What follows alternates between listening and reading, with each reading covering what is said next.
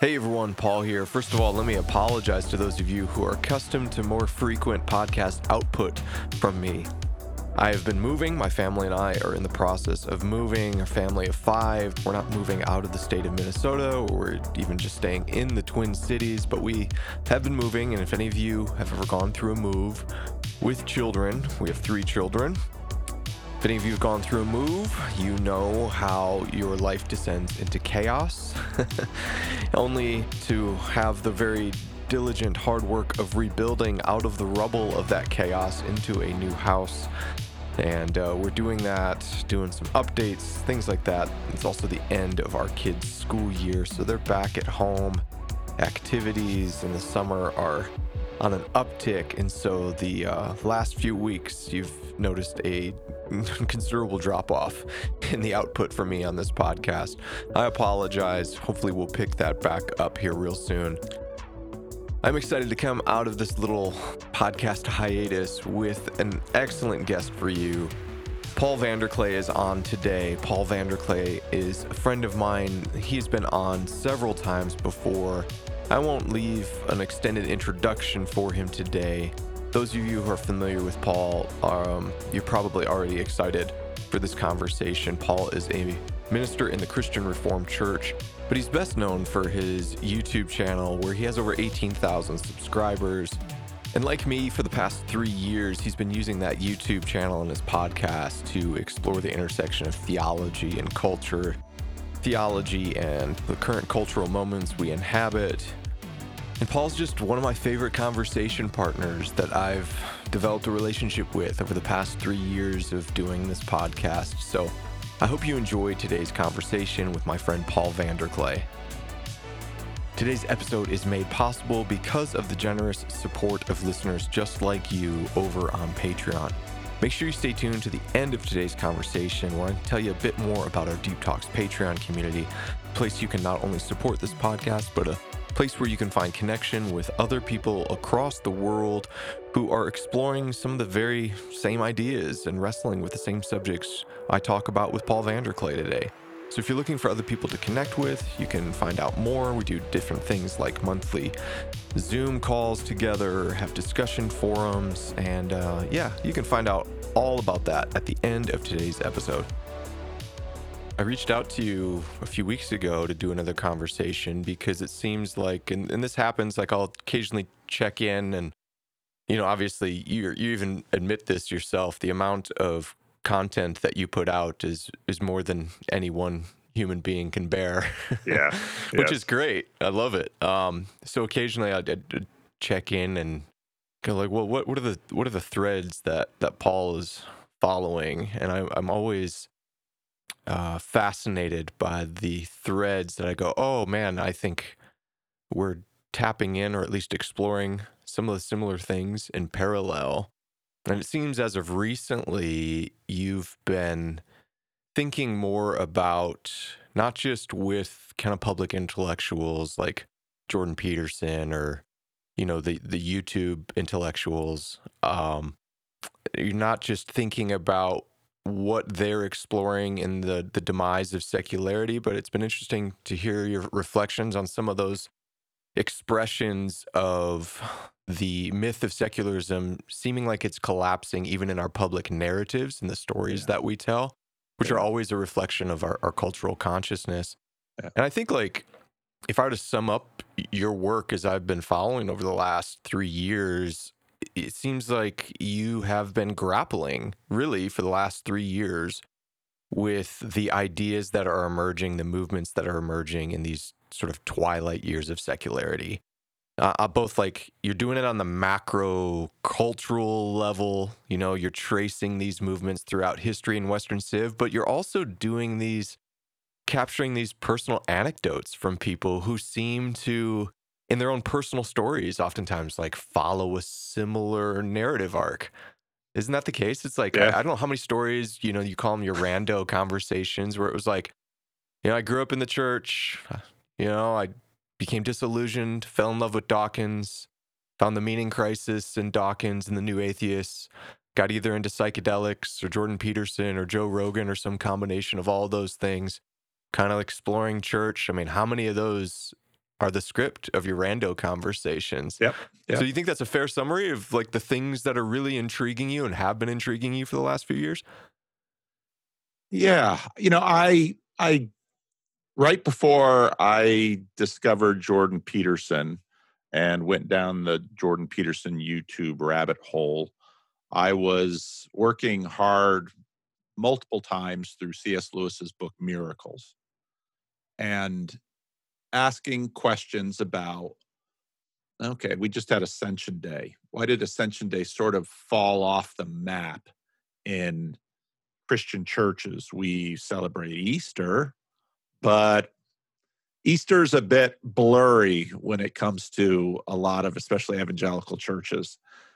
We celebrate Christmas, but that's, you know, there's this massive commercial wave we sort of have been carried along with. What about Ascension Day? Because most of us, when we look up, we imagine that, well, there's this rock up there called the moon.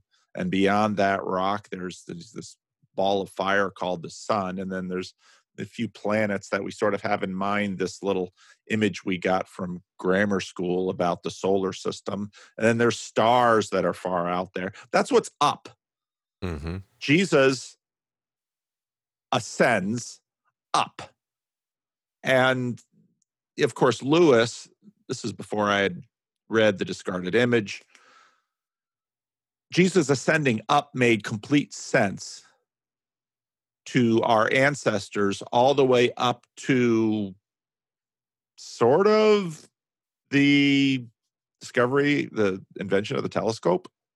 Right. Galileo. Yeah, yeah, yeah. Uh, Copernicus. I mean, everything has changed in terms of our mental map of this world. And as a local, as a minister of a local church who has to regularly deal with these biblical texts, we have Ascension Day, and it is completely disconnected from the Apollo moon landing. Hmm. And so we have these two worlds. And basically, most of us deal with these two worlds that don't fit together in a fairly avoidant fashion. And I, I get I get grief from both sides of of this conversation sometime when I just note that people are get all ex- exercised about a biblical cosmology and they don't seem to have the same problem with a biblical physiology hmm. but there's a hmm. physiology implicit in the bible you're yeah, supposed to believe with your heart. Well do you think you believe with your heart or do you believe with your brain? What does that word heart mean? Where is mind? I mean all of these questions. And so i you know, before I discovered Jordan Peterson, I was thinking a lot about Ascension Day because I basically I, I had it had it had pretty much dropped off my radar screen too till one of our senior citizens said, "You completely, you know, you completely blew by Ascension Day." And we, you know, it's not just the fact that we no longer have Thursday services for Ascension Day, hmm. but you didn't even mention it the Sunday after. And now I don't think she was terribly you know, invest, you know, she wasn't thinking on all these terms either. She was basically an older person who had grown up in the routine of we have a Thursday Ascension Day service. And the reason churches stopped Thursday Ascension Day services partly was because people wouldn't come to them. Because why should they? They'll show up for Easter and Christmas, but they won't come to Ascension Day. Is Ascension Day any less important than Easter or Christmas? Theologically, Ascension Day is potentially more relevant to a, in a certain perspective than Easter because it's Jesus ruling over the world. But how does that work? And that gets into God number one, God number two. And and so, you know, over Twitter, once I really hit the superheroes um, thing a few weeks ago, you that really lit you up. You're like, ah, this is yeah. because it it had you know, I'd listened to Jordan Peterson and Sam Harris talk about Sam Harris kind of blithely says, Well, my daughter is so into, you know, Catwoman or Wonder Woman. Right. And Jordan's like, she's a she's into a deity. She's into a god. That's right. And Sam Harris is like, Psh. and this is God number one and God number two. And so then that sent me down the comic book rabbit hole a little bit. And X Men, or not X Men, but um, um, oh, what was this? This one. So so so the new the Justice League, Yeah. mhm. um, Zack Snyder, Yeah. Watchmen. So I watched the Zack Snyder cut of that, and looked at Miracle Man and Alan Moore, Mhm. and it was like, oh, that makes perfect sense Yeah. because they are actually they are actually playing. You know, re-enchanting isn't the best term, but they are playing with the deep questions of what what what is the actual shape of this world being saved and what is the process It's it's a myth. It's it's myth just in the classic sense that the pagans had myths, and the ancient Greco-Roman world had myths. I, I do. I want to talk about that, but I have to confess too that like Ascension Day is always one of the hardest for me. I, I remember I used to do this thing when I was teaching in the classroom. It was the last day of school with my seniors, and uh, we called it Book of Secrets Day because throughout the year I wouldn't tell them what I believed on a lot of things because I wanted to play provocateur and troll Sure. them. So last day when they're out of there, also I didn't want to get in trouble with my administrators in my more conservative Christian school. So the last day of school was always Book of Secrets Day. You guys can ask me anything. And I remember one of the questions was, "What's one of the things you most wrestle with about the Bible?" And I said, "The Ascension."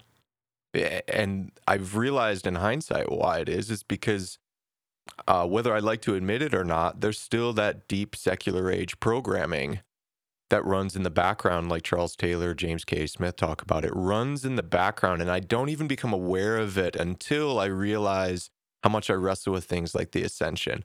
Like you said, more so than Easter and more so than the incarnation, though that doesn't really make any sense. That picture of of Christ, you know, like eh, beam me up here, it feels almost like the fodder of ancient alien stuff you know? And i always wrestled with that because i knew like well where's he going? Because heaven isn't just beyond the stratosphere. Like how far is he going? And i used to hate there was this song uh, more of a contemporary worship song we used to sing um you know maybe 15 20 years old. It was called god of wonders beyond our galaxy yeah yeah yeah yeah and I always detested that song because it was like, no, I don't. What are we talking about here? Uh, God of Wonders beyond our galaxy. It's uh, it brushes up against this deeply programmed secular story that we're all swimming in in the West, and it becomes exposed in moments like that because I'm like, where is Jesus going? It's not to the moon. It's not you know, to borrow something from Watchmen. It's not like Dr. Manhattan that he goes up and vacates and hangs out on Mars for a bit. So that's that was always that's a revelation because it actually shows me a bit of a blind spot in my own my own theology. But getting back to the the superhero stuff, you know, one of the ways for me that I've been really interested in exploring beyond just like guys like Peterson or Taylor or you know, um, Jonathan Pageau or John Vervaeke, these these voices that are kind of hinting at the end of secularity and the appeal that people experience, the draw to them, the draw to a Joe Rogan is that Joe Rogan, whether he's aware of it or not, doesn't play well within the boundaries of the secular myth. He calls people to explore the possibility of transcendence. For him, it's through practices like meditation, through disciplining your body, through being really incarnated into your own body, but also these psychedelic experiences, right? Yep. That's a huge draw. It's people that it's primarily men. You know, I, I know there's women that are attracted to the work you're doing on your channel and participate as well. But I don't know, the demographic doesn't seem to be balanced, right? It's predominantly males. Um, it's similar with the work I do on my podcast. I'm sure it's the same for Joe Rogan. You know, I've been to a Jordan Peterson talk. There's certainly women there, but it's more men that are drawn to it. They're they feel this disenchantment. They feel the story doesn't offer them a sense of meaning or sense of significance. And so they're attracted to these stories. Why has Comic Con which started off as this niche nerd thing in Sa- San Diego, I believe in the 70s, has blown up into an event that, I mean, a pre COVID, and I'm sure it'll happen in the same way post COVID if we get a really a truly post COVID world. Hundreds of thousands of people fill the comic cons. And it's such a misnomer when, you know, people that aren't into these stories from the outside, they go, well, it's just because muscular bodies and spandex are punching people. And it's like, that's no. not why people are attracted to these stories. Right. They're attracted to it because it provides them this mythological framework that the ancient pagans had, which gave them a sense of meaning. It gave them moral exemplars, virtuous uh, exemplars to follow. It also provided them this sort of cosmology and helped them understand where they fit in the universe. It haunted them, to use like Charles Taylor's language, that there's something beyond. And that's why people are attracted to these stories. And that's why they are the comic book stories that are now the most popular things on box office big screens. These are the myths that in some way, you know, there was this book a few years ago. Uh, it's called Real Spirituality, and I'm I'm drawing a blank on the author. Yeah, I've got it over there. And he's got, you know, there's no real data to back this up. So again, it, it might be more of an instance of correlation instead of causation. But he brought up this inter- interesting point, pointing to correlation between declining church attendance and the rise of video stores. Now that's an old term, right? But when you saw home movie video stores spring up starting in the late 70s and the early 80s, you also see a decline in church attendance. Now, a lot more research would have to take place to figure out if there, there's causal connection there. But to me, it's interesting correlation. The argument he presented was perhaps these stories have replaced the preacher. Yeah. You know, these are the guiding stories people look to, and they actually give them a story that draws them into enchantment. Yep. Um, that Zack Snyder one. We can talk about that for a moment.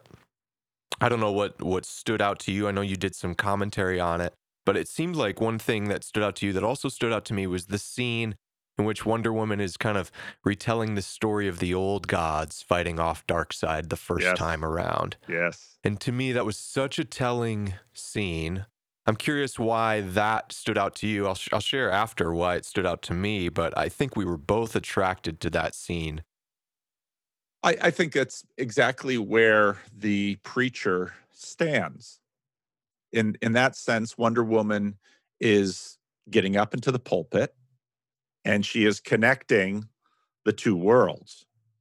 But our worlds are, I think, a bit more I mean, you have the continuity in that frame of demigods, but now, just as so with sort of with Marvel, you have Thor who sort of inhabits both worlds. Now, now, now, okay, you've you know, so you've got Zeus and you've got uh, Superman, and they're yep they're in they're working thing. in the same plane, mm-hmm. and and so now suddenly we have connected. Oh, what were the Greeks doing? What are exactly. we doing?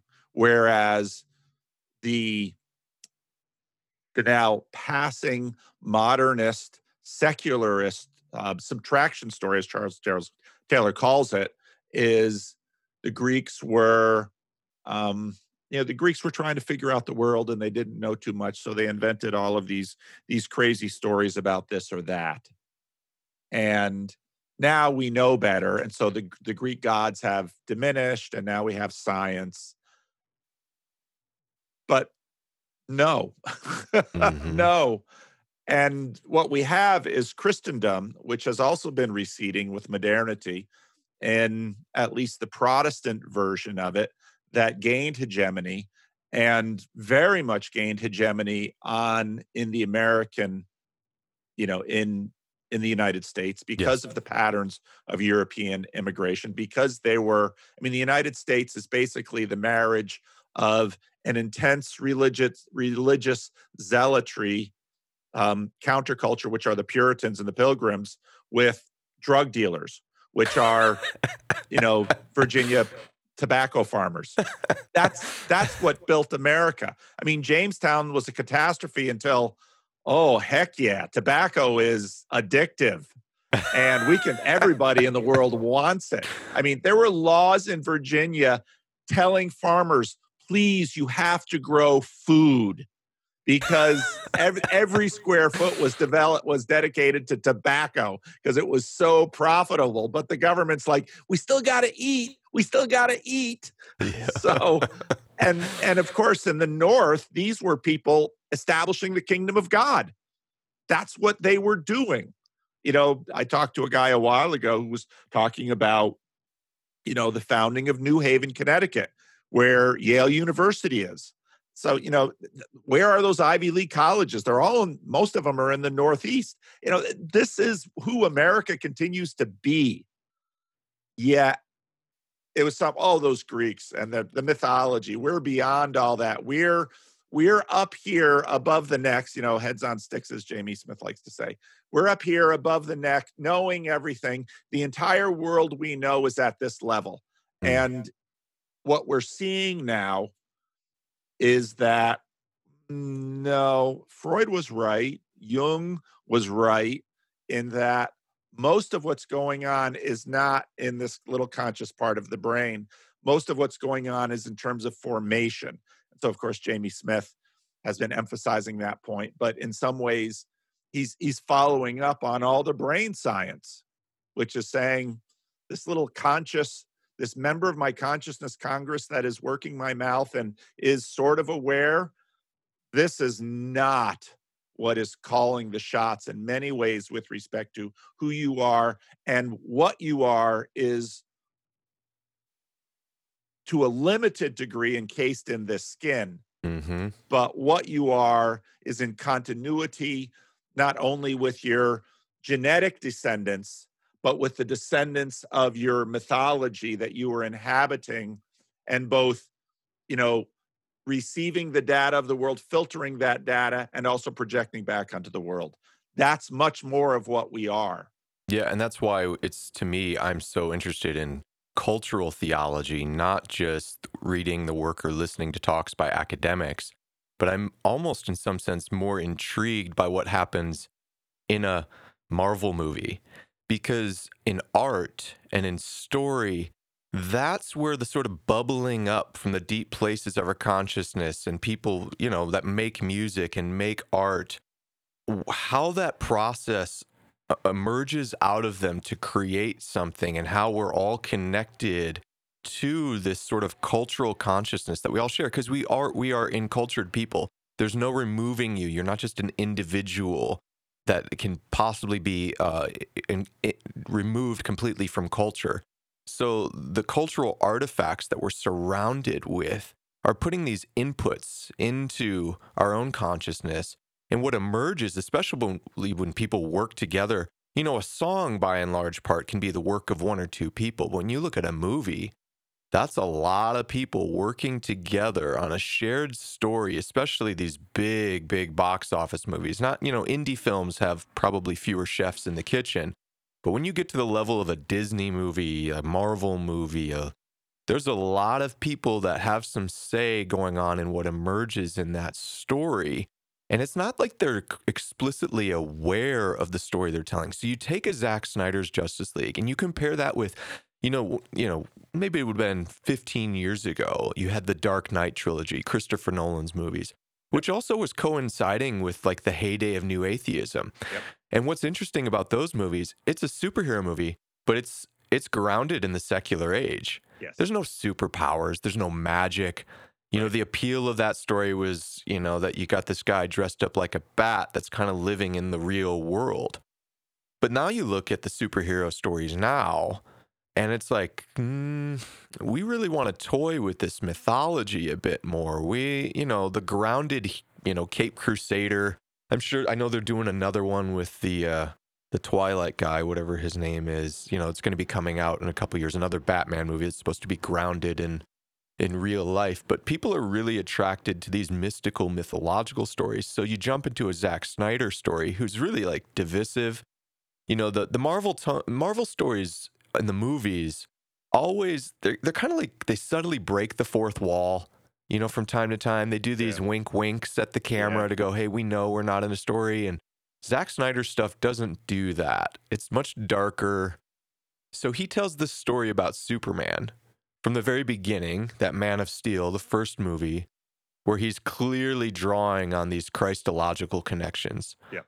So the original creators of the Superman story, they were Jewish, Yep. and they were using a Moses, uh, you know, a Moses archetype story.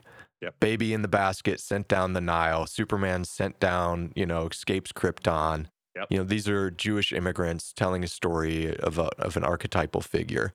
Snyder takes it and makes it Christological. They even, I remember this happening when they came out with that Man of Steel movie.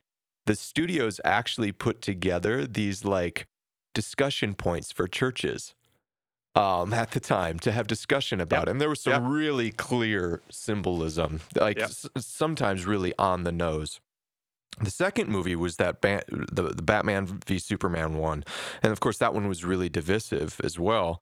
But part of the reason why it was divisive is I think people didn't understand the story that they weren't expecting a superhero movie to start dealing with the problem of evil and questions about if God is all powerful, he can't be all good, which is literally something Luthor says in the face of Superman. Yep.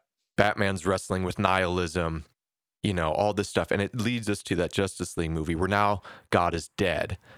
And part of the problem that Superman experiences as this Christo- Christological archetype in those movies is that he doesn't fit in in American culture. How many times does Perry White tell him in that movies, you know, it's not, you know, you're not in Smallville anymore. The world's changed. And he's always like, I don't fit in. The world didn't want him. And then they kill him. How is he killed? You know, the spear pierces him. Someone asked Zack Snyder, why a kryptonite spear? Like Batman could make a kryptonite batarang or a kryptonite gun. And Zack Snyder po- posted this picture of Jesus being pierced in the side with a spear. Like he clearly knows what he's doing here. Yep. So he dies, God dies, and what happens immediately? Something rushes to fill the vacuum. And I saw that, and I saw that story, and I went, oh, I think people are starting to feel as if, you know, Nietzsche said in the 1880s, predicted, you know, in the parable of the madman, the madman rushes through the town square saying, God is dead, God is dead, but they're not ready to hear it.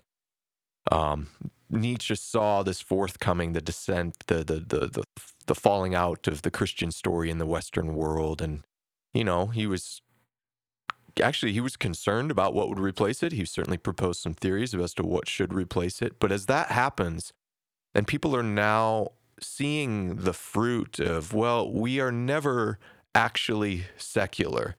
There is never religionless spaces, and I think this is something that you've been bringing up for years. I mean, for as long as your channels existed, you've Yeah. been highlighting people who have been telling this story, who've been showing that secularity is totally a myth. So God dies.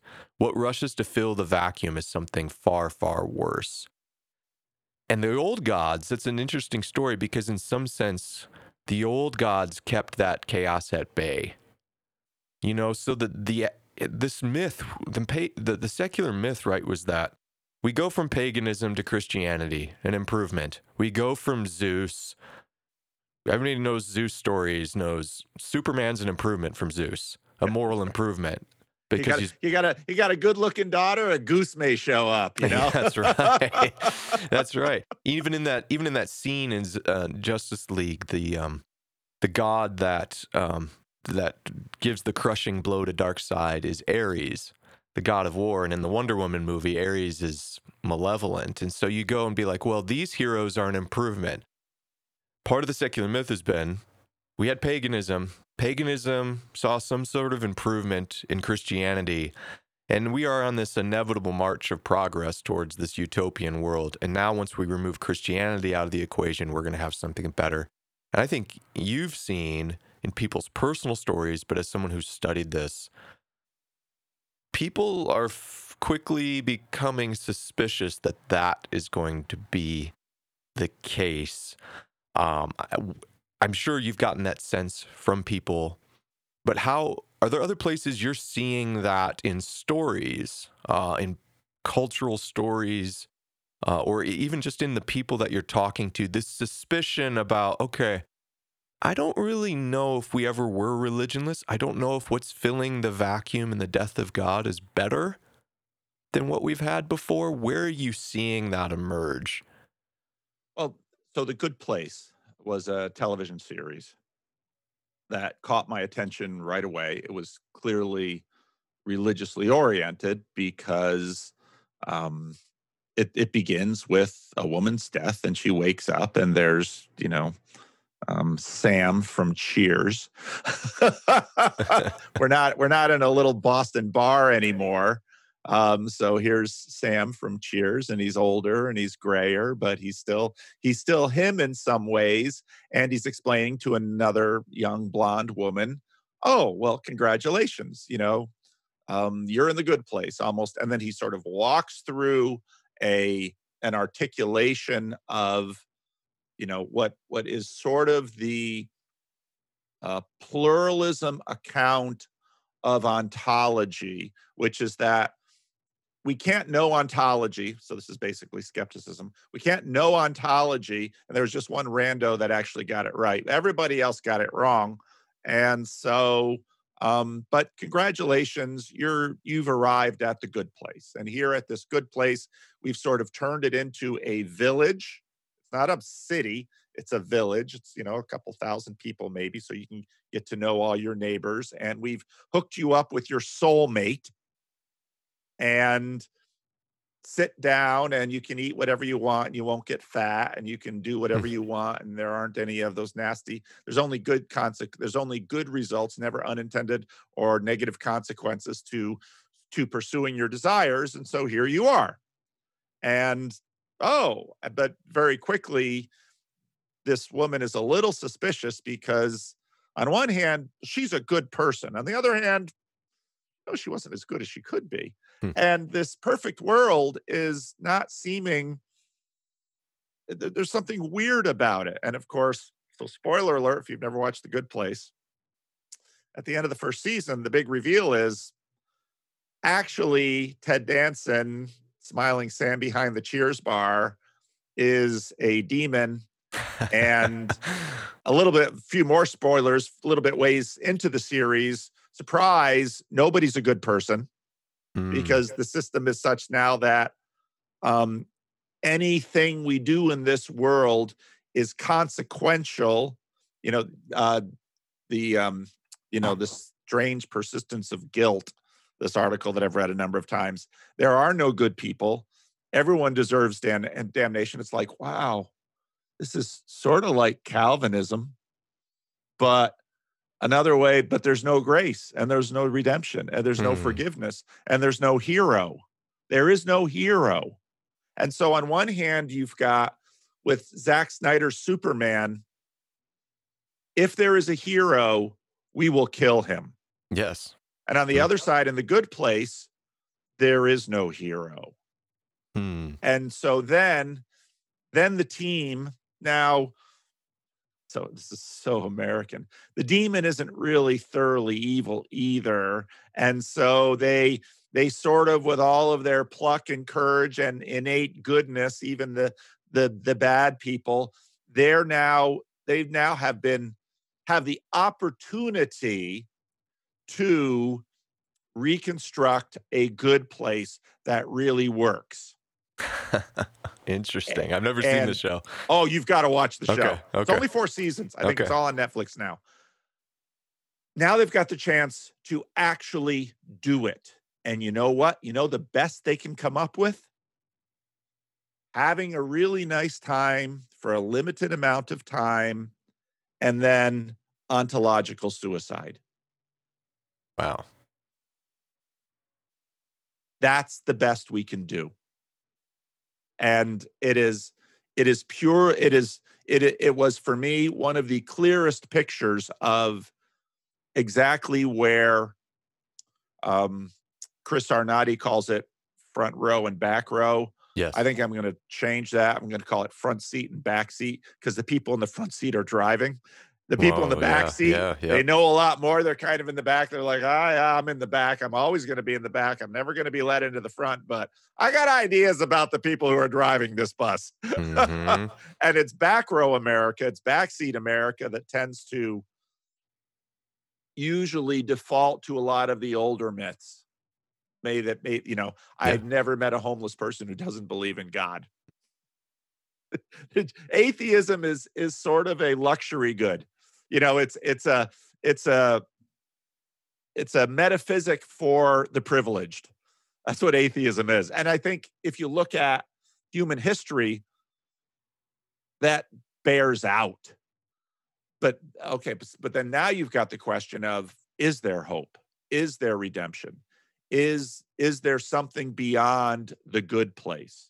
And you know, similar thing was Amazon's Upload, which only they've only put out one season so far. But basically, you know, again, well, we can't know if there's anything after death. So what we do is again we're using science is we download the contents of your brain we download your consciousness into a machine and now you know lots of black mirror has played on this Yeah. now you inhabit a server and but guess what there's sort of it's a freemium model you know you can kind of get in and have an okay heaven but if you've got enough money you know you can you can pay the perks for um you know for all these little Yeah, the know, premium post-app access. purchases. Yeah. and but that's where we're at because we can't we can't actually and i think it becomes much more trust we can't actually trust that the universe is such that it can be better than we can imagine for ourselves Well, But- why would we? There's not like a narrative that supports that in the secular story. Chaos, it's random. Yep. You know, so as people become disillusioned with that, what other story are you going to tell? Yeah. Uh, and where does that story come from? What is it aimed towards? This is uh, this is the stuff where again we've got plenty of really good excellent public intellectual discourse that happens around this stuff. But the place where I think maybe a little bit of the front seat and the back seat meet is in pop pop culture. Yeah.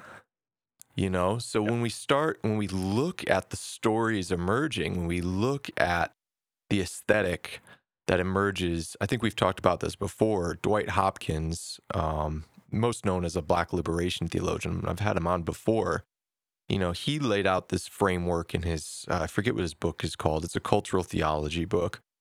You know, he talks about the three domains of culture being spirit, aesthetic, and labor.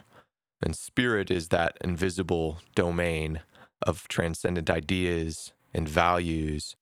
And our aesthetic are the things that we make that give representation to those transcendent ideas. It's the way that spirit is actually made manifest in the phenomenological world, in the physical world. So, in our stories, in our mm. art, labor is what we do with our work that reflects the spirit that we follow. It's how we use the natural world around us and then turn it into something, how we work with each other, the laws, the laws that we make. So, you know, I'm really interested in these stories and I'm becoming almost more interested in them because I think those those are maybe a greater indication of where the macro culture is shifting and heading towards, maybe even more so than what happens in I, I- this is such a pejorative term, but in, in ivory towers, which the reach of those ivory towers certainly becomes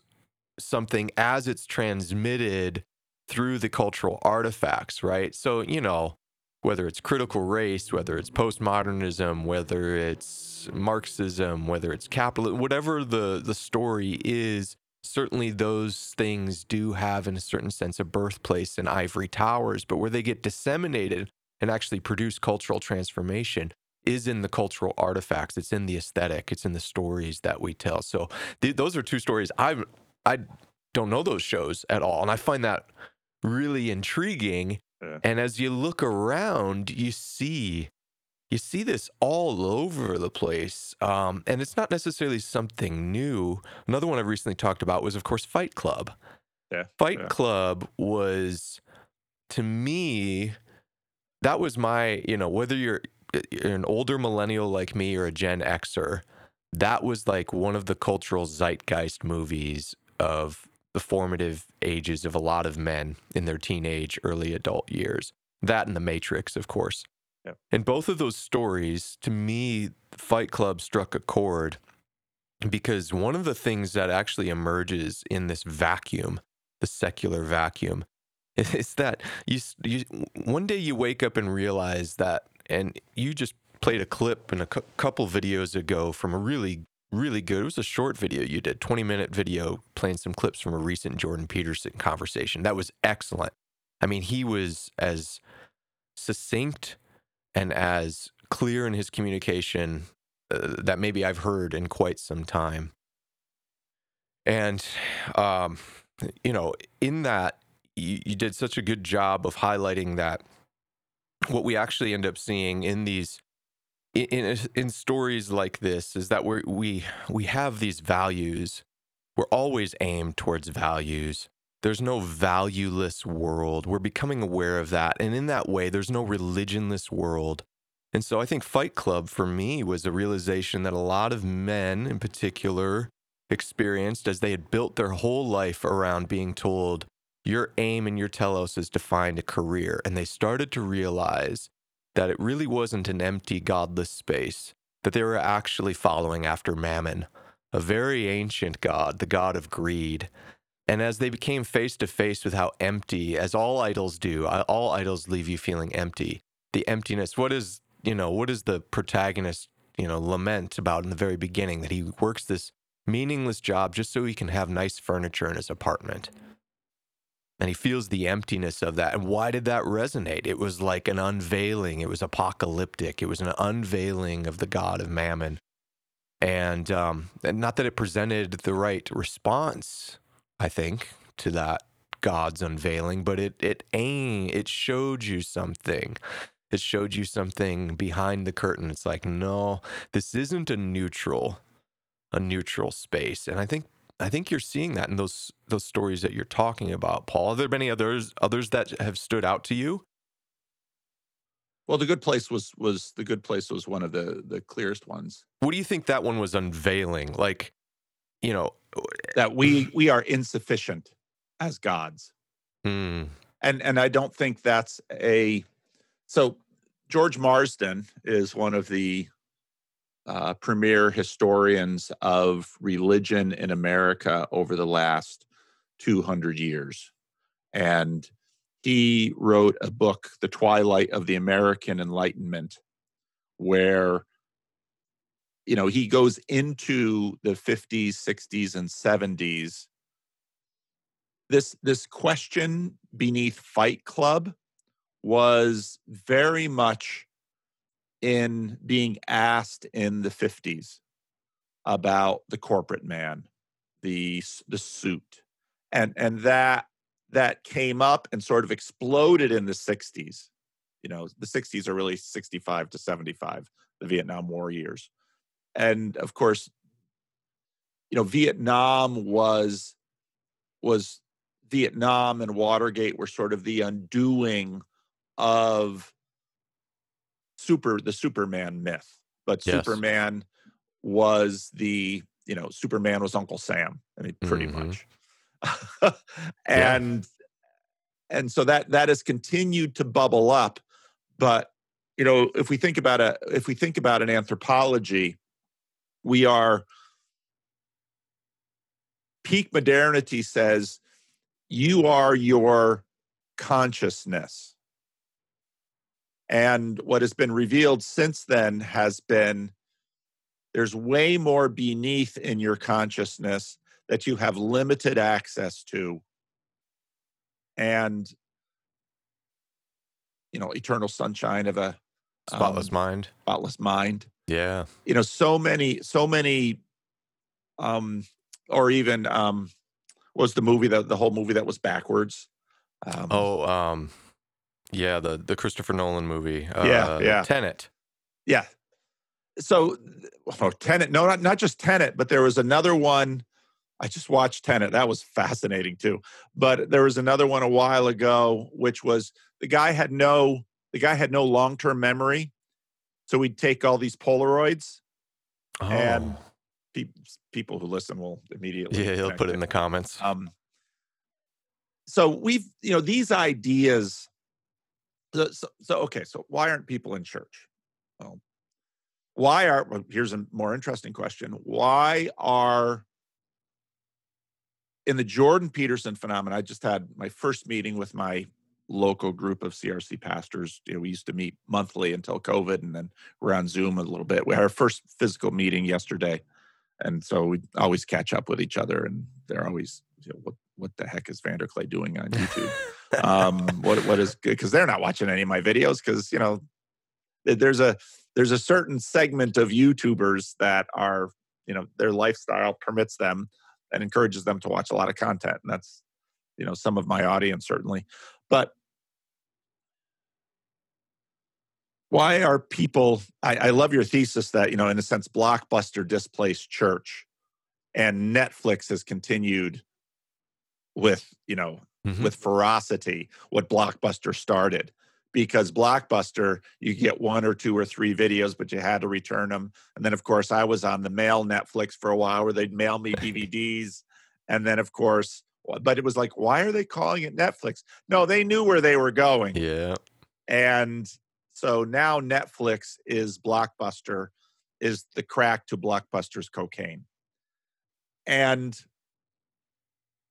now we have COVID, and now we've got church next to on, on, on the same screen as Netflix. And uh spoiler alert, church loses. Yeah. We can't tell as I mean the story we can't be as good as storytellers. I, I think we can tell a better story, but that's hard. It's there's a lot and, and it's not all bad either. There's you know, I don't want to demonize this to take a Christ against culture approach or anything like that. But there's a lot of true good and beautiful in these stories that people like um, Vanhoozer calls the you know there's there's the latent church, the church that exists outside of the walls of the church, and we see that in these stories. So it's not to demonize them. In some ways, there's a lot. What is it that appeals? You know, why do so many people will stick with the superhero genre? Right? They go to these Marvel movies, and what's you know everybody's seen him at this point. But what's the the the, the, the pinnacle? the climactic moment of the entire 15 years. I don't know how many dozens of movies they had in that final Avengers Endgame is not Tony Stark just beating Iron Man, beating Thanos to a living pulp and beheading him. It's Iron Man self sacrificially laying down his life.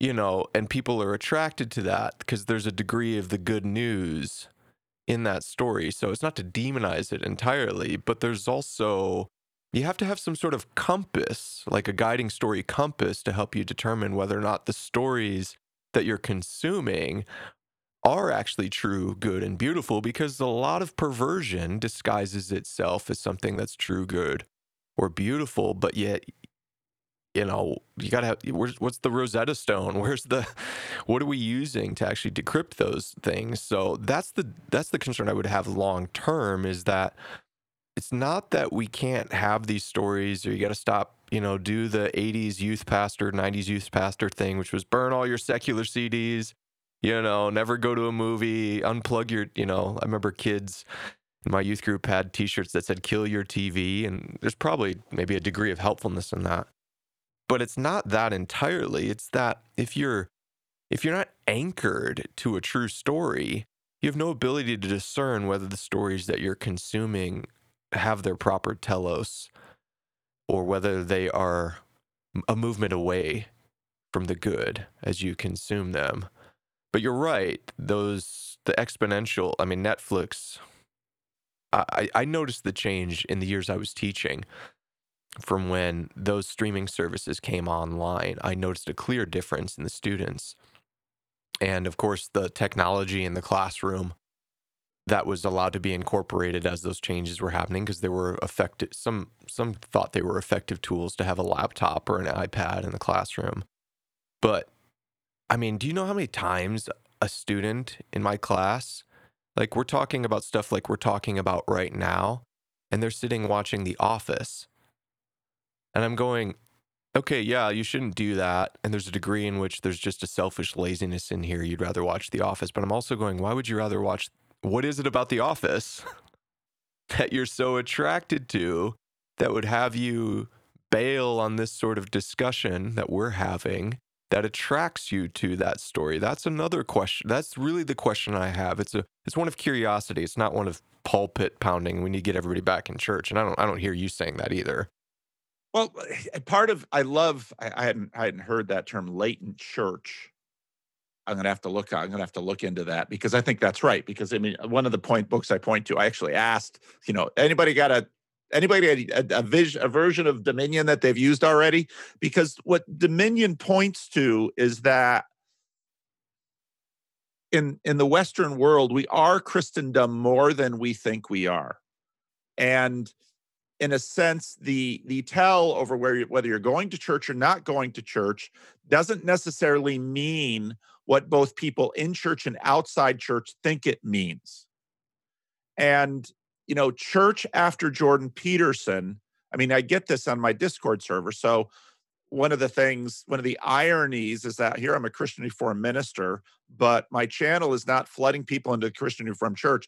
If there's a church it's sending people to, it's the Catholics and the Orthodox. What's with that? Now, I think part of it, and, and then I have people saying, What's with me that I go to the Orthodox Church on Sunday to receive the Eucharist and participate in the divine liturgy, but six hours during the week I'm listening to you and Pageau? and so we've got this, this Protestant sacramentalism going on where six days you shall protestant and do all your work but the seventh you shall go to the cathedral and participate in the holy ritual. Hmm. And you know, part the profane of what, sacred divide is still there. Yeah, and and but it's really much more of a a, a rider elephant divide. Mm, okay.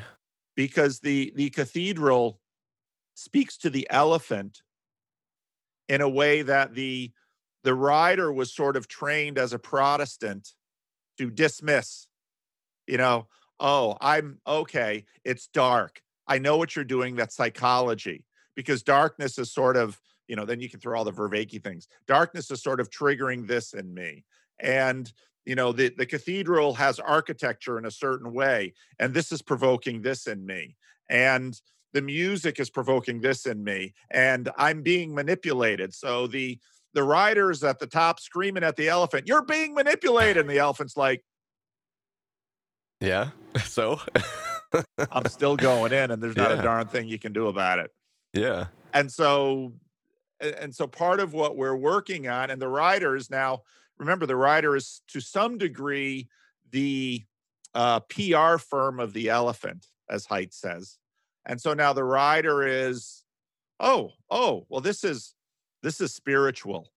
I, I the, the the you know the the bland little Protestant church with the talking preacher on the corner, which is my church.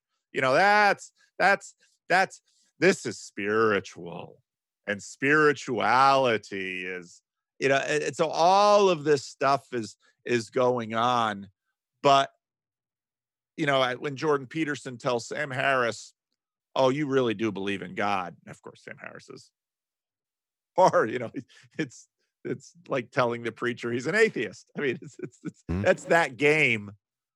But you know, Dominion basically says, yeah, but a big component of your theology is your moral yardstick. And Sam Harris just takes the Christian moral yardstick and puts puts it up against the church and says, "You don't measure up." And it's like, wow, that's that's what preachers do every Sunday, isn't it? Oh, hopefully not exactly, but yeah. But now, yeah, well, yeah, exactly, yeah, right, but right. not exactly. Certain kinds yeah. of preachers do. Right, I mean, the question is, are you preaching guilt or are you preaching grace? Yeah, yeah, right. But in order to make grace compelling, you know, and then, then you get into all kinds of stuff that we've been talking about in the church for the last 30 years. But yeah, so the moral the moral yardstick that he uses is being grabbed from some places. You, I mean, I'm going through Dominion again right now, and Tom Holland does a great job of of illustrating this historically. Um, but when we are exploring art and story, just like when you step into the cathedral, it's it's not really okay. If we were to say that stepping into the cathedral is some sort of psycho- psychological ma- manipulation, we apply that to everything, right? And this is why Vervaeke's work to me is so helpful. And he's such a great conversation partner on this because even though we're not necessarily from the top in our metaphysics in the same place. Vervaeke helps give language to the bottom up processes. And to me, like if you have the sacramental view of the world and a truly Christian incarnational vision of the world, I don't see dissonance between the fact that I get a dopamine hit when I'm enraptured in song with other people. And that dopamine hit to me is evidence of the presence of God. And it's not an either or for me. The question about about it, and this is one I've talked with John about, and we're going to actually just looking to do another talk together, is okay, how do we know that we're the rider and the elephant are headed in the right direction? That's the question that I have as we assess the cultural stories that we're looking at and we step into the world of art and beauty and wonder because some might say these are all just culturally conditioned right? They're all just culturally conditioned. So whatever you get culturally programmed at a young age to believe is true, good, and beautiful is what you're going to think is true, good, and beautiful the rest of your life. But then you look at some of the things that seem to transcend across culture. Right. Right. And right. you go, okay, there seems to also be not just cultural conditioning, but a universal human condition. Right. And what what in our universal eh, human condition is for our good that leads and is aimed and oriented towards something good. Because even in the good life, even though I'm uh, the good place, I've never seen the show, they have a clear sense of what the good life is. So I think as people start to realize that, that is where they're they're experiencing the haunting uh, that Charles Taylor talks about, the immanent frame. They're feeling cross pressured. And so to me, what I want to I'm curious about. We had some discussion um, with some of the people that listen to my podcast regularly. Somebody asked this really good question about, okay, so I think Paul, you guys are making a convincing case, both of you, Pauls, that secularism is in decline. Um, similar to maybe what Nietzsche saw was the decline of Christendom in the West. I think we're on the front end of the tail end of secularism.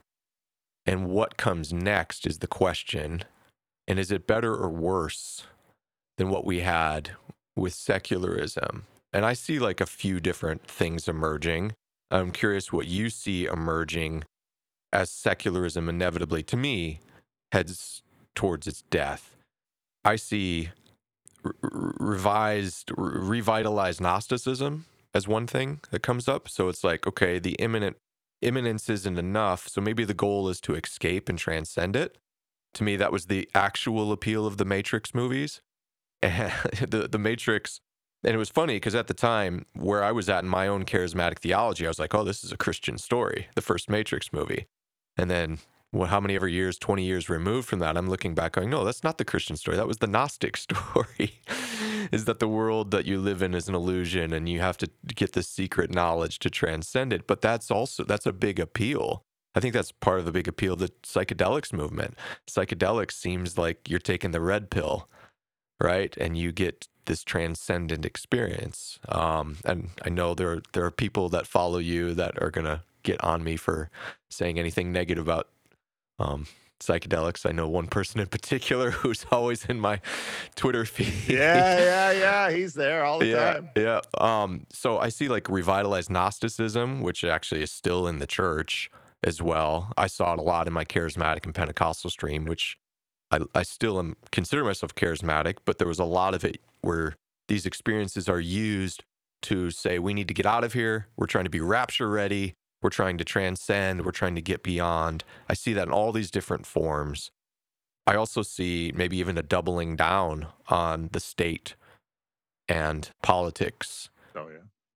And perhaps even like the storming of the Capitol was good evidence to me of the decline of secularism because I, the religious nature of that whole spectacle and the um, the liturgical things that happened even on campus, not campus, on site of the White House, the you know the the nooses that were built, which again they weren't. There was even signs in front of them that said this is art and not intend. They weren't intending to hang Mike Pence on the spot. I know that might be controversial, but it was like a liturgical procession of a certain kind of story.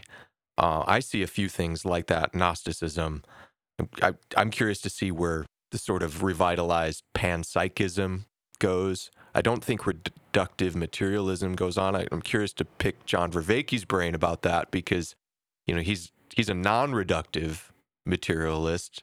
So to me, it's like, okay, what what is ultimate reality? Um, what are some of the things maybe you see emerging as secularism dies out? Whether you think they're positive or whether they actually bring cause to concern to you? Oh, there's lots of cause for concern. A secularism for all of its I just the videos I just did this week, and I'm working on. So Jordan Peterson talked to Bari Weiss. What was interesting about that video was both of them are lamenting the death of what Jordan Hall calls the Blue Church, which was the um, basically the cooperative mechanism by which the American empire, front seat American empire, was able to rule over the last 70 years. It was a very successful thing for many of us. Um, but that is going away.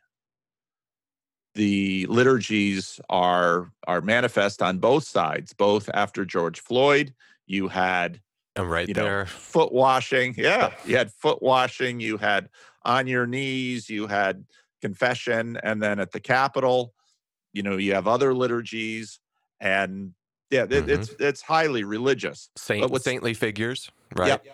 We have patron what, saints. What what secularity sort of afforded was a mutual agreement to take the the most po- potent high voltage symbolism off the stage leave vague Christianish symbolism on the stage. We can agree with this sufficiently in order to um, continue to combat our enemies. But of course, once the Soviet Union and the communist bloc were no longer the big threat that they were, and Islamic terrorism also wasn't the threat that everyone feared it might be on 9-11 you know you know everything okay now we're now we're now we're putting things back on the stage and okay so there's this debate can the military fly a rainbow flag? Hmm.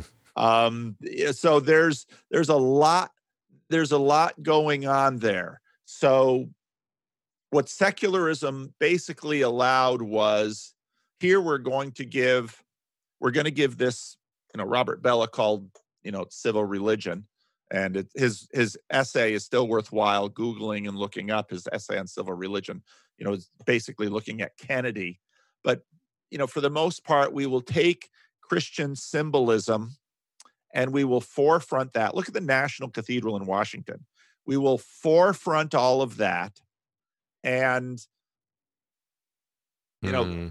but but one of the things that that other fight club question asks beneath is okay, I'm asked to curb some of these desires, but for the most part, most of these other desires and basic needs will be met. That's sort of the bargain.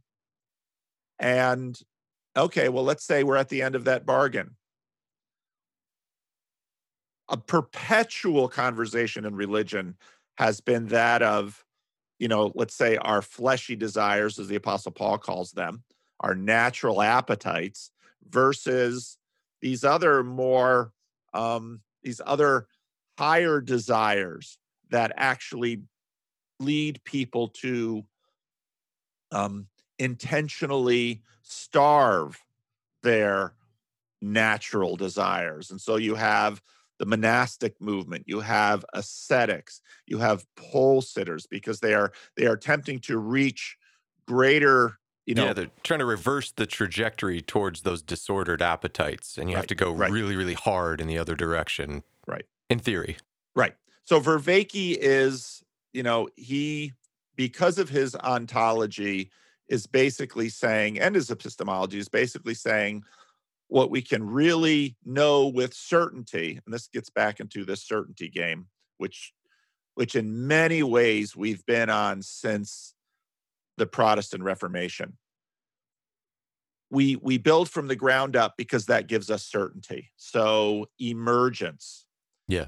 But you know, in the recent conversation between Jonathan Pageau and Rafe Kelly, which I thought was excellent, you should have Rafe Kelly on your on your channel. I We don't know. just if he's- connected on on Twitter a little while ago, so maybe I'll reach out to him. Yeah, you should. I think um, I think you'd have a fruitful conversation with him.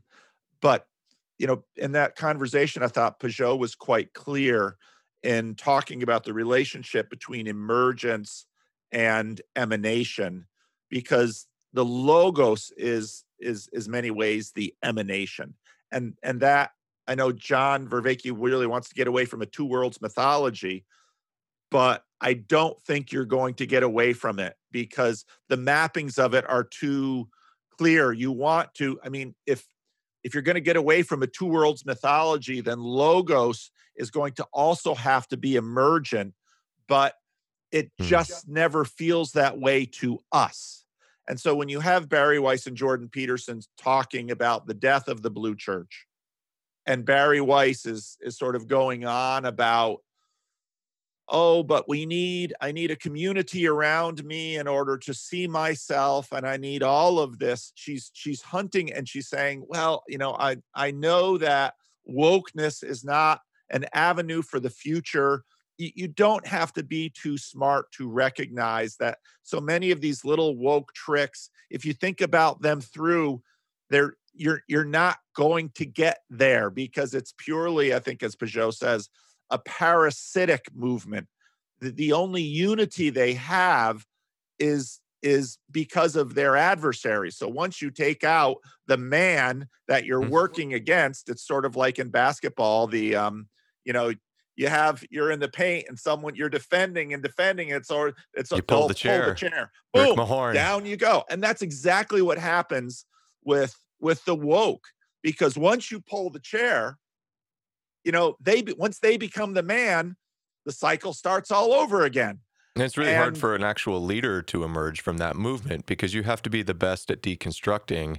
And the hierarchical competition to be the best at deconstructing likely means you're going to be a casualty of deconstructing and canceling, which is like why I go, well, I you just I don't you're not going to have an MLK figure a move re- uh, emerge from this sort of um, movement.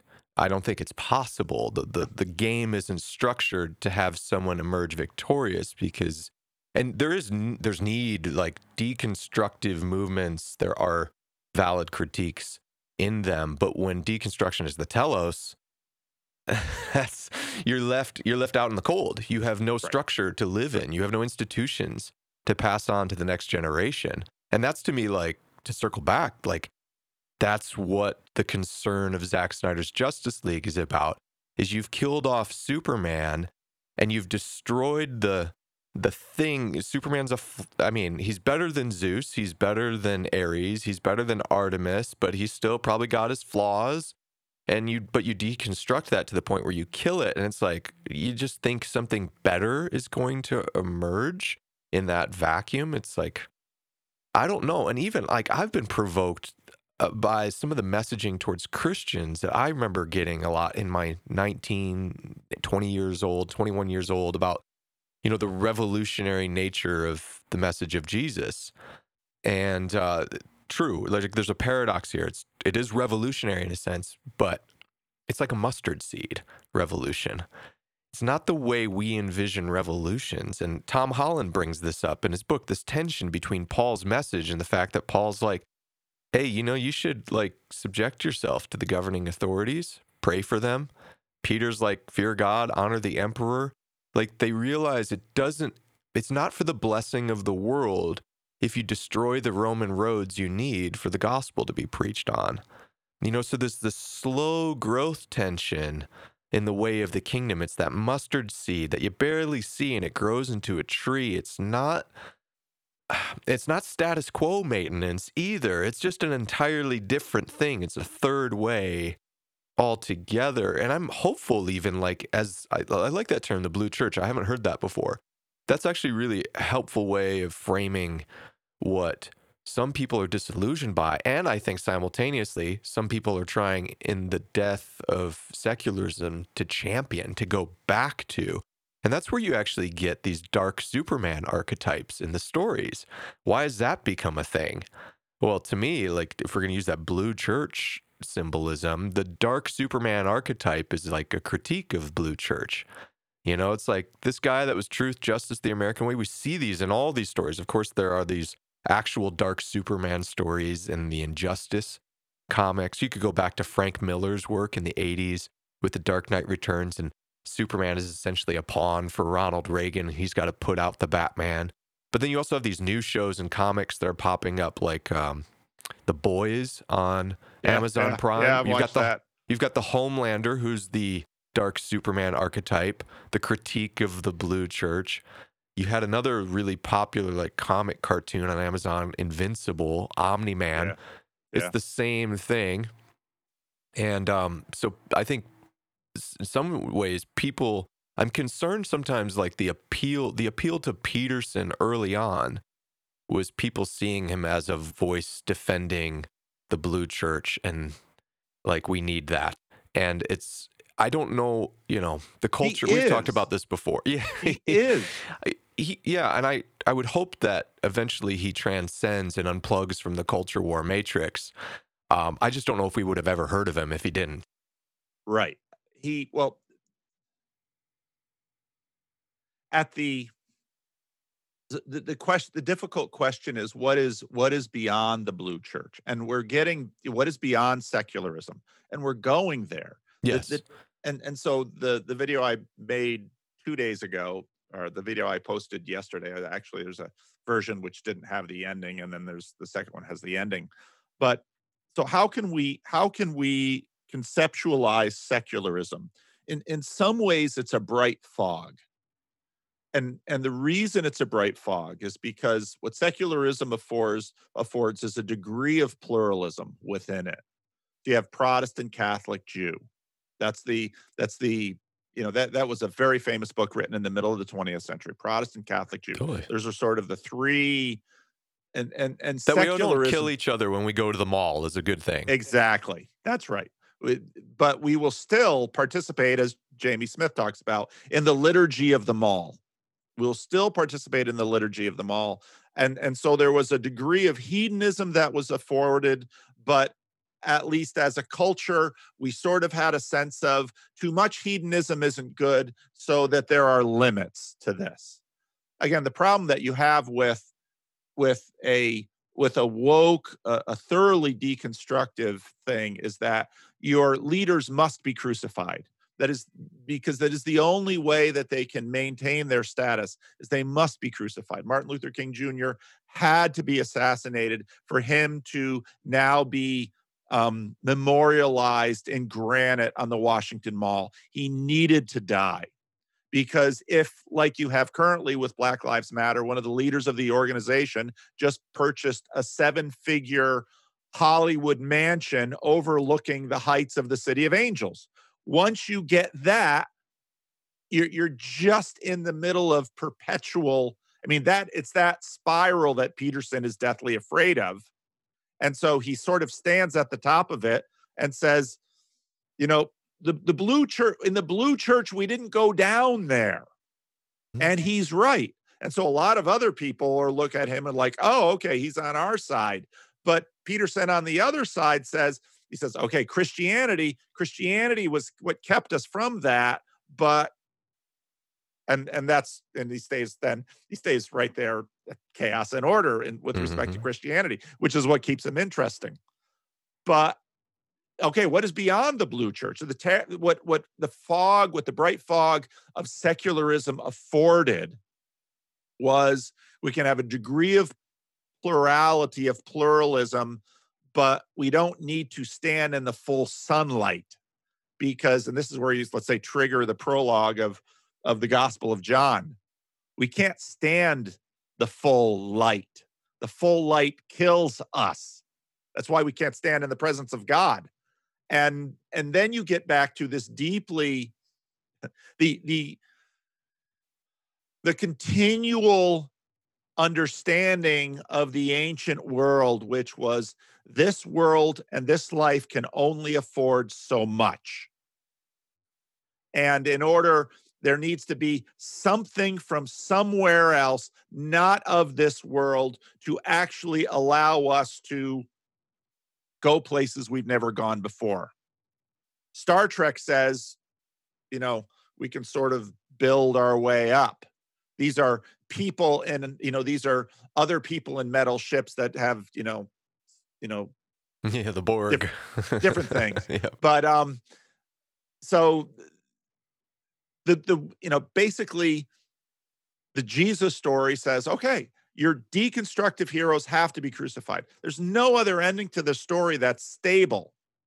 But but wokeness is just perpetual crucifixion. It's the guillotine you know? Okay, we're going to start with the royals. And then we're going to, and you know, the story of the French Revolution was if you just keep guillotining everyone, or maybe in the Soviet Union, you can live behind closed walls and say there's no private property, but there certainly are exclusives. Yeah. no private property means no exclusives. And so, you know, that doesn't work. The corruption you know, bailed them. So And then you still have to build something at the end of that, right? Exactly. So when you come out of that process, you're in the tail end of the process, like the Jacobins are like, well, let's switch to a 10 day week because we have to have something so different from the old order so we can differentiate ourselves from the old order. You go through all this and you still have to build something. And it turns out the 10 day week didn't work. It was worse than the seven day week. The changing of the holidays, um, you know, you change the, the the the the, Notre Dame Cathedral to the Temple of Reason. And then what do you do? Well, you still have a temple. Like, so I think the thing in the last few videos you've been talking about, which is the realization I think is is dawning on most people, even those like um, um who was the gal you said uh, Jordan Peterson was talking to? Bari Weiss. Right. Even a self-admitted um I don't know if it was her or someone else in a different video. Um, who's the no? It's the gal that talks with uh, the the two brothers that are always the math guys. I, I don't follow them a ton. Oh, uh, oh, Heather Heying. Yes, yes, that video. You know, she's a self-admitted atheist, but not yeah, a new atheist. Yeah, yeah, and yeah. it's dawning on her that religion is an inescapable feature yes. of society. So it's yes. like, which God do you want to have? That's right. the better question. Right but she's sort of like the she's sort of like the parent who sends her kids to Sunday school. And so is Jordan Peterson. Yeah. We need religion, but not for me. I'll send my kids to Sunday school and to VBS, mm.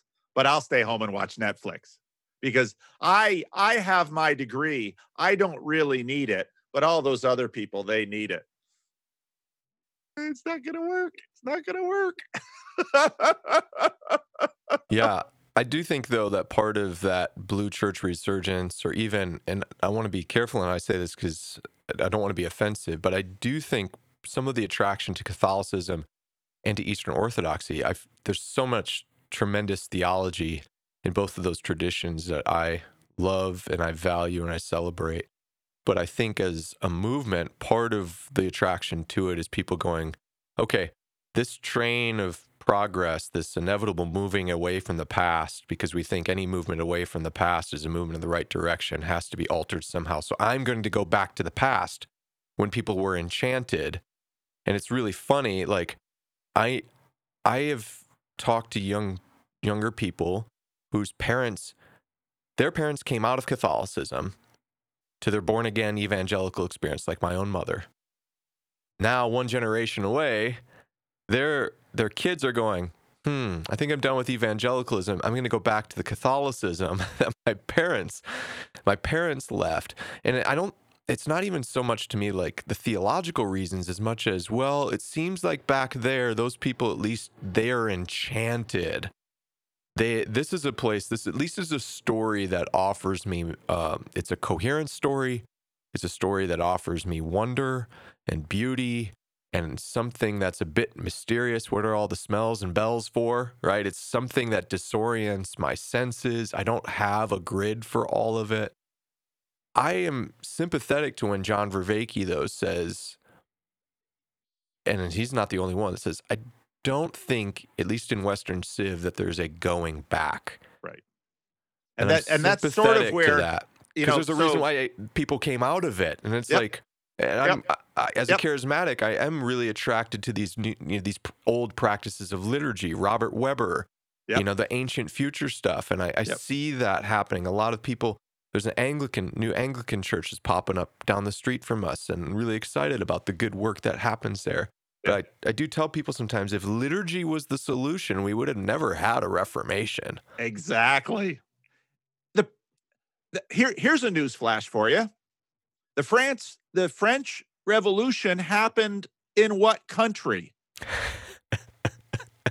What country was probably the most one of, you know, what country? I mean, Italy wasn't yet a country. The most thoroughly well, maybe Spain is a competitor, the most thoroughly Roman Catholic country in Europe.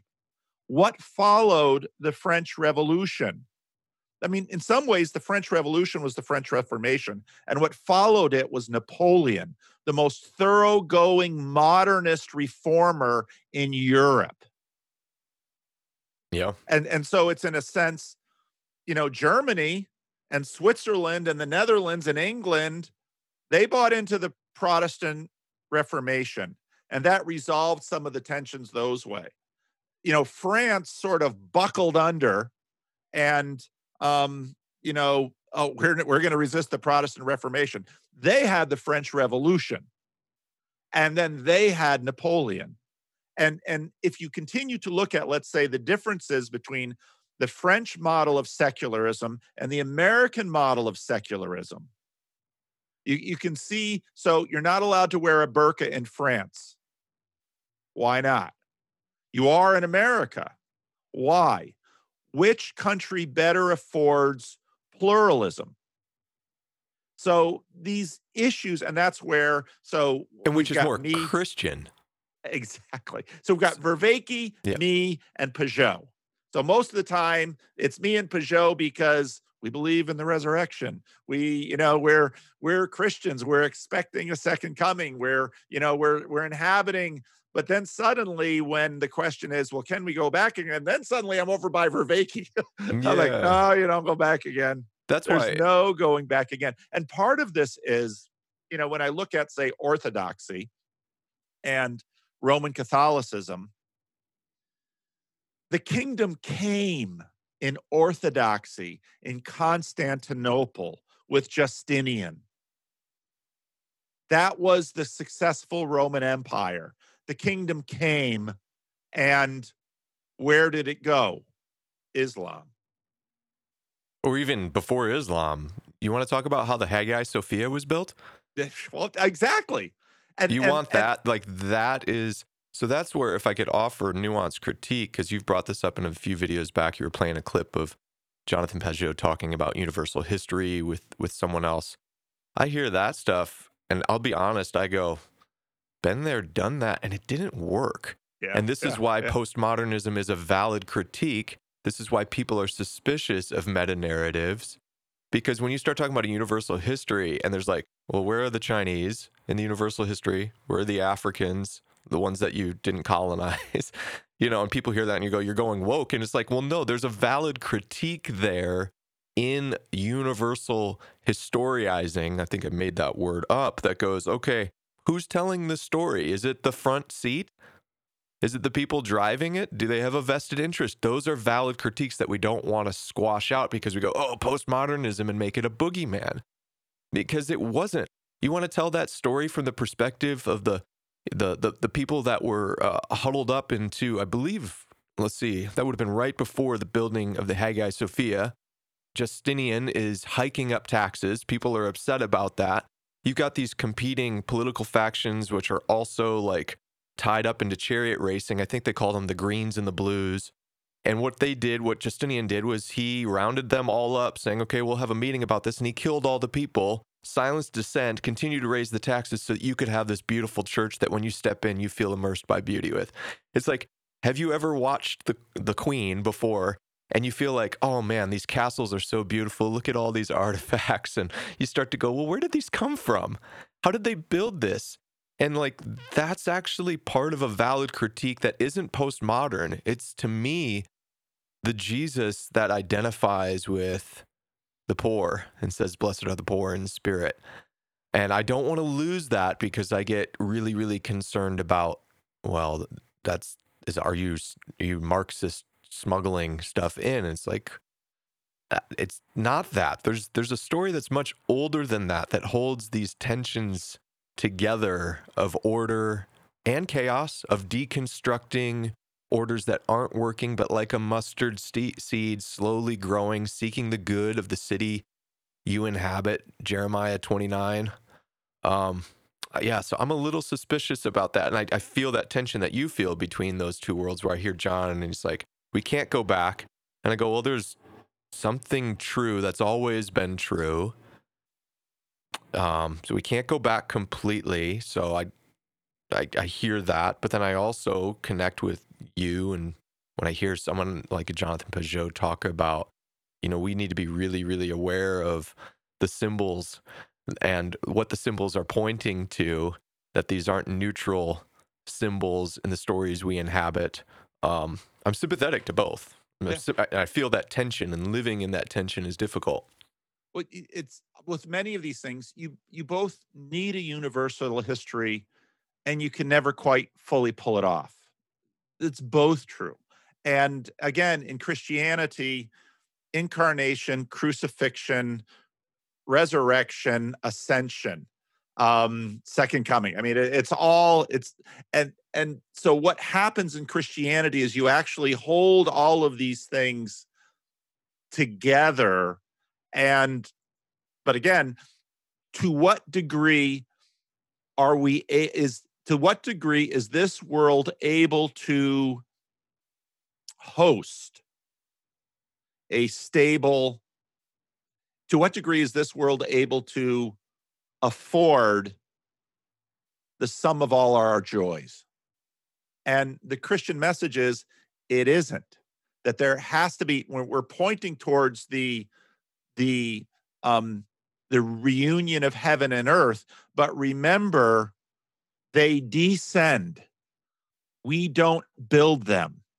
Now, whenever I say that, people are like, well, no, we are supposed to garden I mean, yeah, that's yeah, yeah. that's the original job. We're supposed to garden and we're supposed to be fruitful and multiply and fulfill the earth. That certainly is ours. So it's not that we're idle, but we have it's God to that under- gives the growth.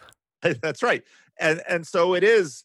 I, I and this is where now I'm sort of back on Pageau's side. We're not going to get away from a two worlds mythology because those tensions, I would say, are built into us. And this is where I'm more with Peterson biologically, we are the one creature that is the merger of heaven and earth. That's what we are. We are the stuff of earth and the breath of God. And so heaven and earth meet us, that right inside of us. The Bible says that in many different ways. Book of Ecclesiastes. He's built eternity into our hearts. And this is both our glory and our torture because the best we can do is a Tower of Babel. And that story is that story gets recycled again and again and again and again. It is and true so, that it's more cyclical than linear. Right. And and the more um you know the, the so so what are the stories then in the Bible where kingdom does come? Well, they're apocalyptic stories. So Elijah builds an altar. You know, when we say fire comes down from heaven, lightning, you know, they're on a mountain, lightning comes down from heaven, you know, burns up the sacrifice, evaporates the water, and the prophets of Baal are slaughtered. It's the book of Revelation. And and so in our short lives, we are, you know, we are always somewhere in this cycle. But it's in that way, you know, it's spirals are both cycles and progress. And I know I've just made all the spiral dynamics people excited, uh, the integral people that you can, you know, find on Rebel Wisdom. But that, you know, that's the that's the direction of the biblical revelation. But fundamentally, and this is so hard for moderns to swallow. You are, I mean, I just watched the Jordan Peterson, Michael Malice video. And I, you know, I, I always find anarchism. You know, so one of the guys in the Discord communities keeps says, "No Christian anarchism. What's that?" Well, Jacques Ellul and and Simone Weil and and Tolstoy. Said, "Oh, okay. Well, I, I, I'm not I'm not annoyed at that like I was at Michael Malice because this world can only afford so much, and we human beings are what we are." And and the the fact that eternity is in our hearts the fact that we are the breath of god and the stuff of earth this is both our glory and our torture. Because on one half we are tortured and this is the story in the garden where um you know the serpent says you know did he really say is he really holding that back on you? And so visions of towers of babel well up in our hearts and we imagine we can construct and we can save ourselves. But the message is that we are not capable of that. Mm. And at that point, then we are back to worship and and we hold in and and we live between we we live between the cross and the resurrection we're not yet at the resurrection uh, but the path is cruciform until the resurrection and again this is basic christianity we've known this story but the, then where I say we can't just simply go back. Yeah, yeah, yeah. Jonathan Pageau is deeply Protestant. And, you know, no, he left Protestantism, but you take it with you. You know, I am deeply secular. Oh, but you're a Christian minister who believes in the physicality of the resurrection. Yes, but I am, secularism is built in me in ways that I will never in this life divorce myself from there's, there's this limitation we simply have to accept and then turn mm. over to our God and say, here is the offering that I have. Here's the offering that I am. The best I can do. And that's, of course, where um, we are not saved by works. We are saved by grace through faith. Not that anyone can boast. So to it's me, the emanation. That's right. That's right that's the grace is the emanation grace is the word from above of pardon but it's also the the the means from above and that's the gospel of john he's the means from above and now in secularism we say i can't believe that stuff oh okay and that's but that's, you're living it thing. out because mm-hmm. you're in mm-hmm. christendom and that's the thing, in case people think I'm being uncharitable to some of the ancient traditions like Orthodoxy. That is another part of this, the good attraction towards the ancient Eastern Orthodox tradition is the story of and the, the framing of theosis, you know, and, and that's something I had not heard of until I began to explore that. And there's real attraction to that because in that story, in that framing of the story is a way of addressing those Tower of Babel appetites in us. Um, Stanley Grenz, the passed away, I don't know, if years ago, Baptist theologian, and his systematic theology, he talked about how humans, unlike any other species on the planet, appear, un- unlike any other species that we're aware of, save for maybe cancers, if you can call that a species, we are not satisfied with our habitats. And we always are moving beyond, beyond, beyond. And that, in one hand, can be like a cancer on the planet and to the rest of creation to our neighbors, to our brothers, that constant greed, that ancient mammon idol.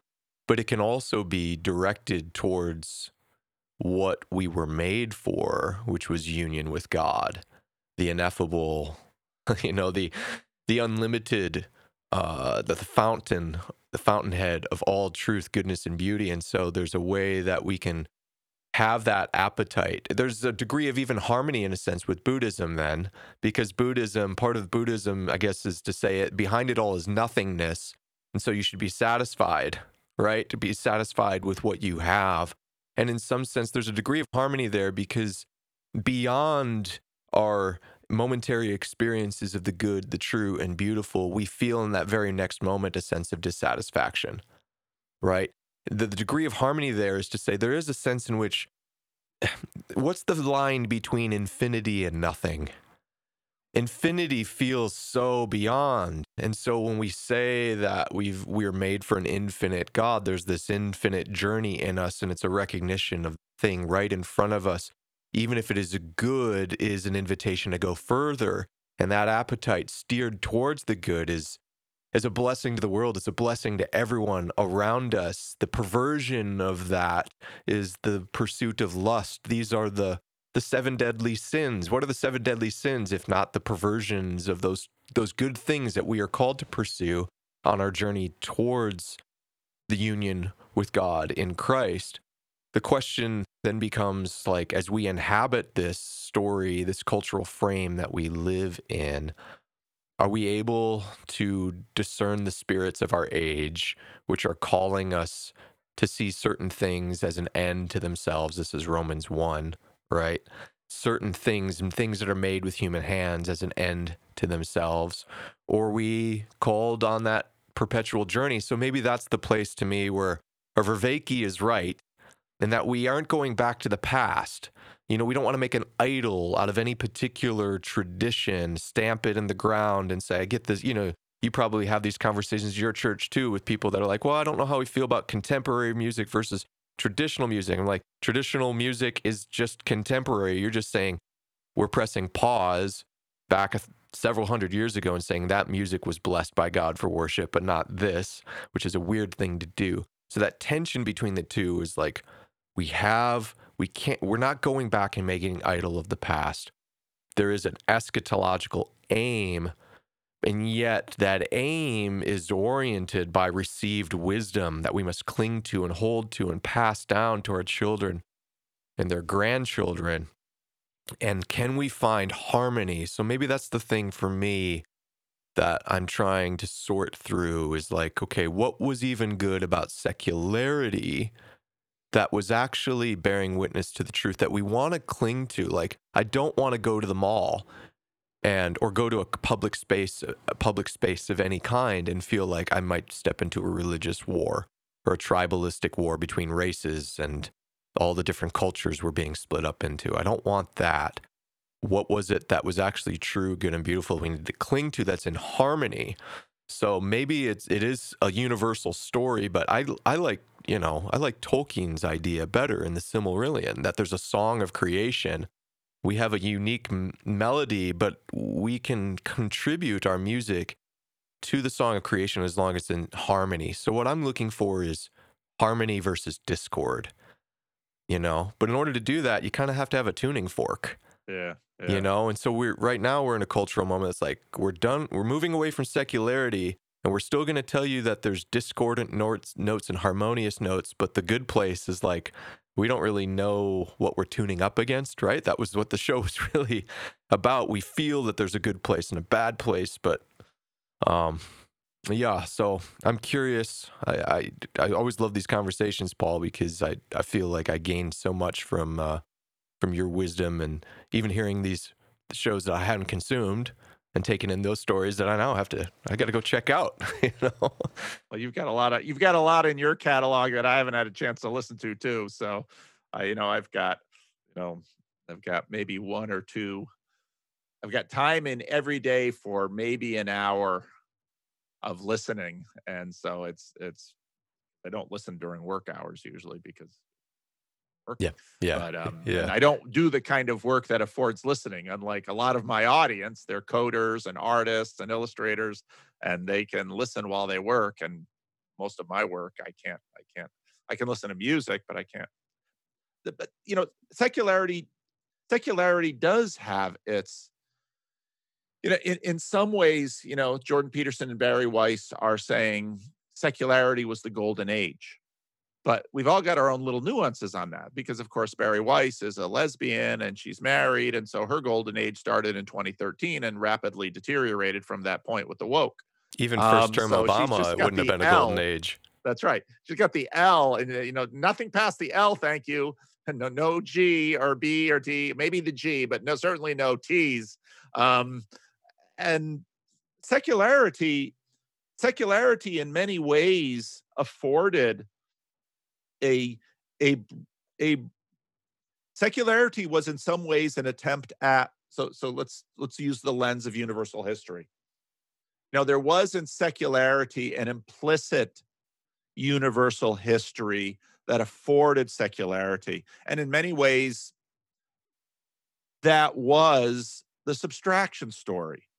And in some ways the new atheist to to to one degree or another when you are a- able to actually articulate the epitome of your universal story, you then set up its undoing.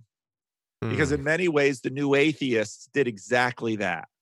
They elevated the subtraction story and they basically said, here we are at the pinnacle of civilization. And then everybody looks around. Is this all there is? you, are going to mm-hmm. set up a mm-hmm. deconstructive cycle. And so the universal history of secularism is the subtraction story, but it's not universal enough. And so so then you've got other discordant voices saying, "Hey, wait a minute. Your utopia was purchased at the at the um the un the the uncompensated suffering of my ancestors. Right. And they're right. They're totally they're right. right. Then the question is, how can you compensate the uncompensatable? So part of the reason the reparations conversation seldom goes anywhere is someone brutalized your great grandparents. Put a dollar sign on that. So, you know, in the wake of George Floyd, there was a court case, there was a settlement. Okay, so are we done? Are we done with George Floyd because the city of Minnesota paid a settlement to the family? Doesn't look to me like we're done. So what did that money purchase? And and so then, you know, we're back into the Christian story. How can the uncompensatable be compensated? Only by now we're in penal substitutionary atonement. Only by it's in heidelberg catechism that which you also something of such value that it can't be. The infinite. The infinite. So you know now we're you know now we're in archetypal stories. Only the infinite can purchase the infinite guilt. These are the only things that work. So here we are again Back at Christianity. That's a good place to land. that's that's awesome. Well, this has been a blast. Um, I'm thinking maybe uh, even um, I'm having another talk with Vervaeke. We're working on the date, but I think at some point I'd really actually love after that one, maybe a little bit later towards the fall, to get both of you together, and maybe I can act as sort of a mediator between because uh, there's times I've heard you guys talk together that I go, I want to ask him, but while he's in the presence, or at least virtual right, presence right, of the other right. person, um, I think that would be really, really fun, profitable conversation. So thanks for doing this. Oh, my pleasure. It's always good to talk to you, Paul. Keep doing what you're doing. I, I like what you're doing, and I think it's really important. And it's, um, yeah, there's no, we need lots of, we need lots of voices working at this because we all, you know, it's we we so quickly look for a hierarchy, someone who's got a hundred million subscribers or something like that. And it's like, no, actually, the way this changes is all these that's the church way of change. You can have a community that you can participate in because it's small well, friends, I hope you enjoyed today's conversation with Paul VanderKlay. If there are points of agreement, disagreement, follow up questions, the first and best place to express all of that is in our discussion forum for this episode. I post a discussion forum on Patreon, a uh, place where people can chime in, ask questions, They can provoke me to thought with their questions or challenges, uh, have discussion with other people on things that come up in this episode or even our tangential points to the episode. They're a great place to have some online discussion and a more, I think, more profitable forum than doing this on Twitter or Facebook or someplace else. Where you're going to find that in our Deep Talks Patreon forums that people are a little bit more open. Uh, they are more charitable and nuanced and even expressing disagreement. It's just, it's been a great place to connect with others uh, about the ideas we're talking about in these episodes. So feel free to check out that discussion forum. Certainly, you can reach out to me on Twitter or on Instagram as well. If you're finding this podcast to be of value in your life, I would invite you to support it on Patreon. There's different levels of support, and each one of those levels have some different benefits and perks to them. There are things like a monthly Patreon Zoom hangout with me and other members of the Deep Talks Patreon community where we have just a time to discuss things that we're reading or listening to. We take a poll or a vote on different subjects that we want to discuss and talk about each time we gather every month. There's also opportunities if you wanted to do a one-on-one conversation, we can do certainly find time to schedule that as well. I also offer bonus Q&A episodes, other talks I sometimes give elsewhere, as well as articles, charts, graphs, recommended reading lists, hopefully a bunch of things that would help you on your theological journey. It is because of the generous support of listeners just like you on Patreon that I'm able to keep doing this work. I want to give an extra special thanks to Clint, Jesse, Anders, BJ, Carolyn, Eli, Elise, Dr. Jim, John Mark, John Michael, Johnny, Josie, JT, Justin, Lola, Luke H., Matthew, Michael Hawk, Michael Hernstein, Michael Peterson, Mike Thomas, Paul Spencer, Paul Reese, Peter, Rob, Sam and Nicole, Sam P., Sarah R., Sean C., Taylor S., and Tim K. Thank you all for your generous support for keeping this podcast afloat. I can't do it without you. I look forward to hearing your comments, your feedback, your objections, all of it. Again, hope you can participate in the discussion forum. If not, you can try to reach out to me on Twitter. And until next time, we'll talk again soon.